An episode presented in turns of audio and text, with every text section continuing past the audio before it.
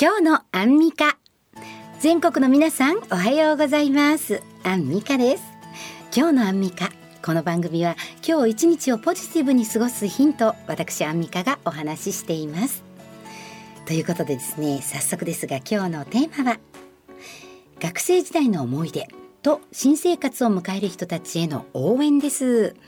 そうですね。学生時代の思い出もうずいぶん昔になりますけれども 30年以上前か。いや私はね小中高小学校の高学年からその当時はねお兄ちゃんの新聞配達を手伝ったことから中高6年間朝新聞配達してたんですね。え兄弟5人が年子でえ両親がね早くにちょっと病気をしていた他界したりしたこともあったので、えー、そうですね。朝早く起きて新聞配達行きます、えー、帰ってきたらものすごい時間空きます。二度寝するには遅刻するから、うん、朝ごはん作ったりお弁当作ったりするお姉さんの手伝いして喜ばれてまだ時間余るから塾行くお金もないんで予習して学校行ったら全部わかるからよう手挙げて成績も内心も良くなってでまだ時間余るから陸上部やったんで走ってたらものすごい足速なって県大会とか出場できて、えー、結果本当早起きは何問得したやろういうぐらいね。なそんな感じで学生時代は友達も多かったし部活も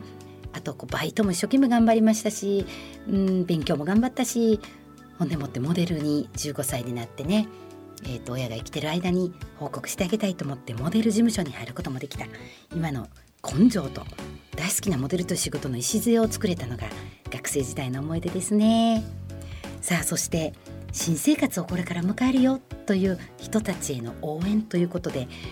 完璧を求めないっていうのが一番ですかね。やっぱり印象とか張り切りすぎるとどうしても自分の完全な理想というものができて、えー、それを自分で満たせないと落ち込むみたいなことがあると思うんですけれどもうんそんな自分で自分にプレッシャー与えんでええんちゃうと人が持てるほど人って自分のところに恐ろしい期待をかけてるわけでもないしみんな自分のことに一生懸命だったりするものだからなんか自分で自分を認めてあげるハードルをそんな高くせずに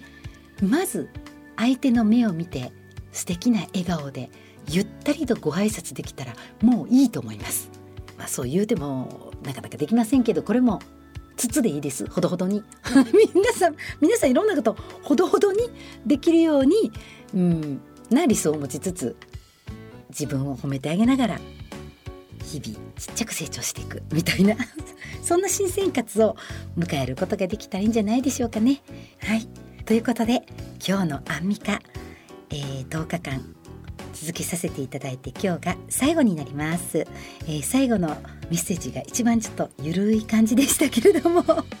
いや人ってねそんな絶対じゃなきゃとかこうじゃなきゃっていうものでもないと思うのでゆるくゆるく周りを許しながらいろんなものを手放しながら、えー、自分に優しくそして周りに優しく生きていきたいものですね、えー、私アンミカ大切にしている言葉は和願愛語です。平和の和の顔。えーと、笑顔で愛ある言葉で周りと和を紡いでいきましょう、えー、笑顔は相手に移ります。あなたの笑顔で誰かの心を照らす一日よ。ということで、えー、我が愛語を推奨しております。ということでこれからも何かあっても起こる出来事を信頼して心を立て替えていくちっちゃな幸せに感謝できるそんな日々が皆様過ごせますように、えー、10日間ありがとうございました。今日のアンミカお相手はアンミカでした。